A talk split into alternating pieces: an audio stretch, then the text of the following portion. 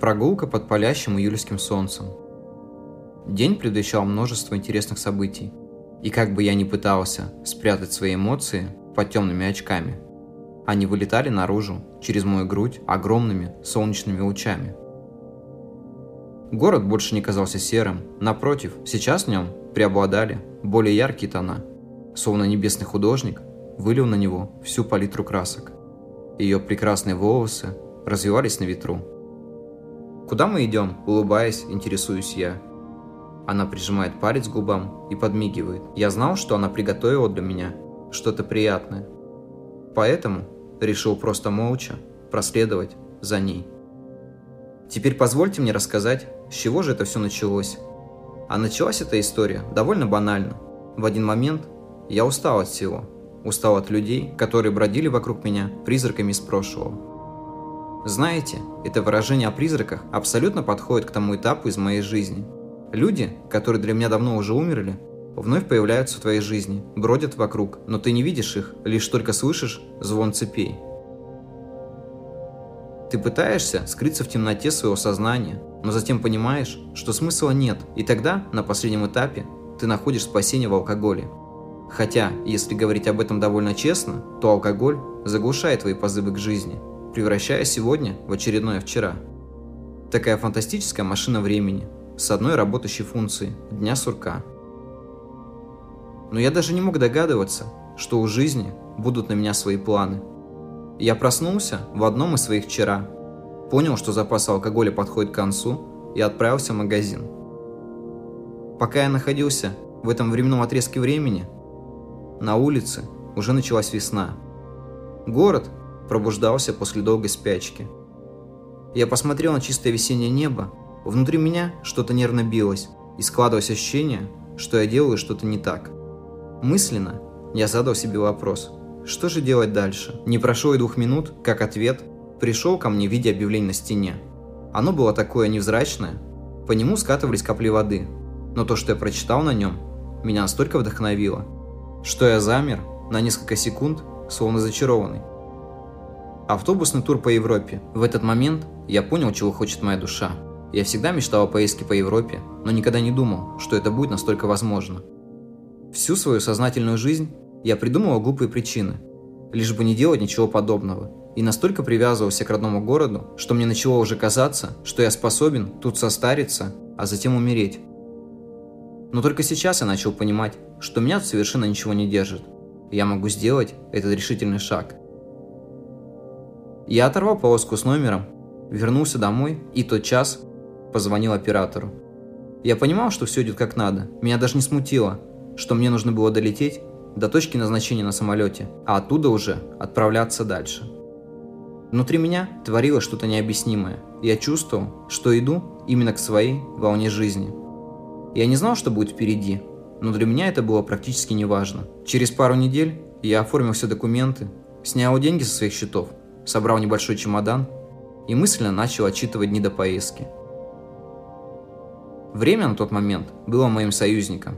Не успел моргнуть, как уже находился на борту самолета. Знаете, я всю жизнь боялся летать на самолетах, но именно сейчас это чувство страха куда-то исчезло. Я сидел возле окна, любовался облаками за окном. Они всегда поражали меня своей красотой, но до этого момента я смотрел на них снизу вверх. А сейчас ощущал себя над ними. я не мог представить себя настолько ближе к небу, как сейчас. Облака были для меня символом свободы. Они просто летели куда им хотелось, преобразовывались в форму людей, животных, растений. А мы только могли предполагать, на что они сейчас похожи. Мне предложили сок, и я выбрал томатный. Когда я попробовал его, то понял, что вкус обретает насыщенность в зависимости от обстановки. Пить томатный сок на высоте 10 тысяч метров – это что-то необычайное.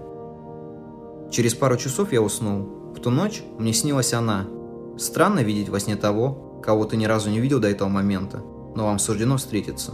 Фрейд говорил, что главные люди в нашей жизни изначально заложены в нашем подсознании. И как же он был прав. Я стоял на точке отправления. Людей, собравшихся в тур, все прибавлялось. Я чувствовал внутри себя ощущение призрачной свободы – но в то же время мне становилось жутко одиноко. Практически все, кто отправлялся в тур, ехали парами. Я достал сигарету и закурил. Дым попал мне в глаза, я прослезился, а затем вспомнил, что уже давно разучился плакать. Я стоял между двумя мирами. Миром своей человеческой безысходности и новым свободным миром, где отрезок моей жизни превращается в дорогу. Я выбрал второй вариант, ведь первый я уже попробовал. Автобус подъехал, и пассажиры расселись по своим местам. Вы задержали по причине одного опоздавшего человека.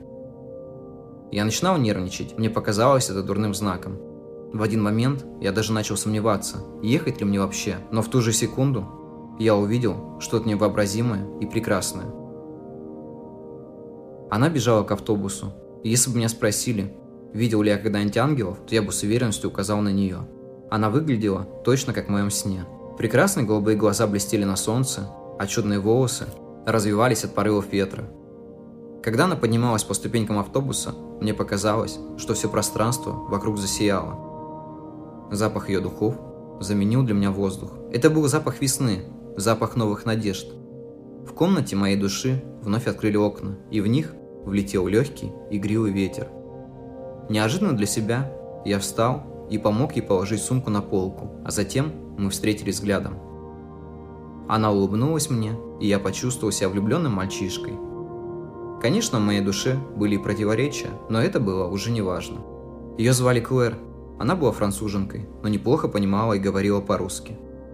Как оказалось, ее бабушка была родом из России, но во времена перестройки она перебралась в Париж, встретила там любовь и прожила долгую и счастливую жизнь.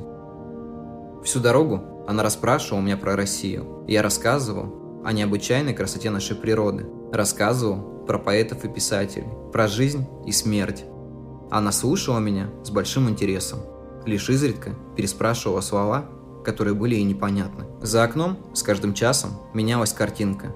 Проносилась чужая жизнь, таинственная для моей души, но в то же время я тянулся к ней, словно мотылек на свет. По телевизору в автобусе показывали грустный фильм про китов, мои чувства умножались. Казалось, что моего сердца хватит на все сопереживания в этой поездке.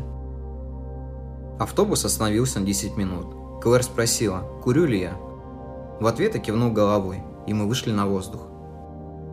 Дым пронизывал забывшие о вредной привычке легкие, но ее присутствие рядом оживляло моих бабочек. Многие люди считают, что они находятся в животе, но по мне они находятся в легких. Когда человек влюбляется, то в легких происходит что-то необъяснимое.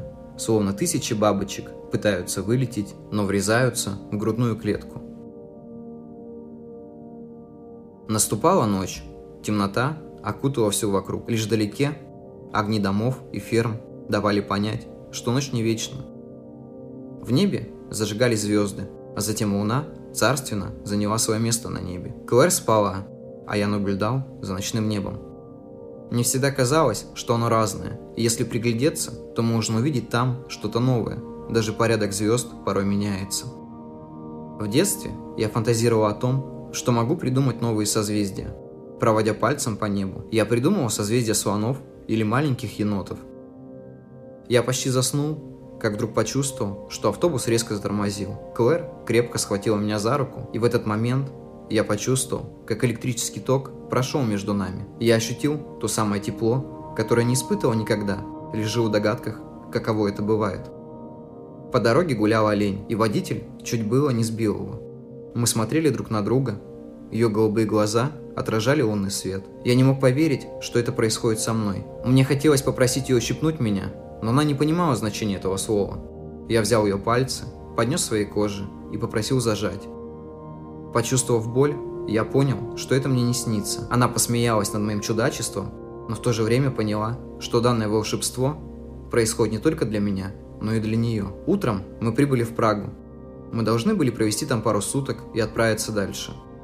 Не успела оглядеться вокруг, как она показала мне жестом, что нам нужно идти дальше. И мы отправились прогуливаться по городу.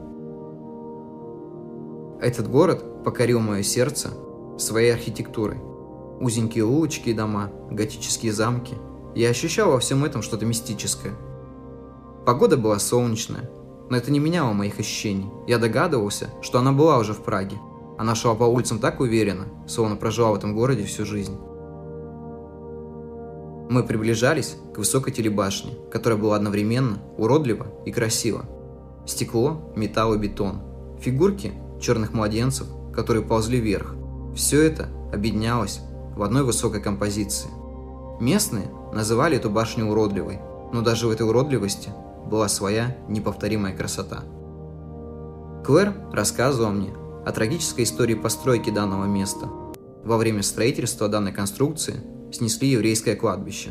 Именно с этого места можно было увидеть весь город. Когда мы поднялись на смотровую площадку, я увидел что-то необычайное. Подвесные кресла прямо напротив окон с видом на всю Прагу. Я ощутил вокруг себя что-то футуристическое, с видом на прошлое. Словно в этот момент я находился на границе двух миров.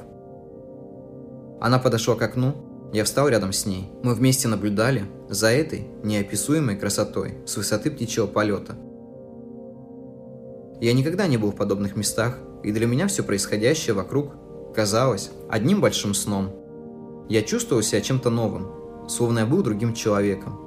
В голову пришла мысль, что за все эти годы я никогда не искал себя в чем-то. И вот стою на смотровой площадке с прекрасной Клэр и чувствую, как душа радуется каждой минуте моей жизни. Клэр смотрела вдаль. Я думал о том, что будет дальше. Вся эта поездка – просто не могла уместиться в моей голове. Ведь это было только начало.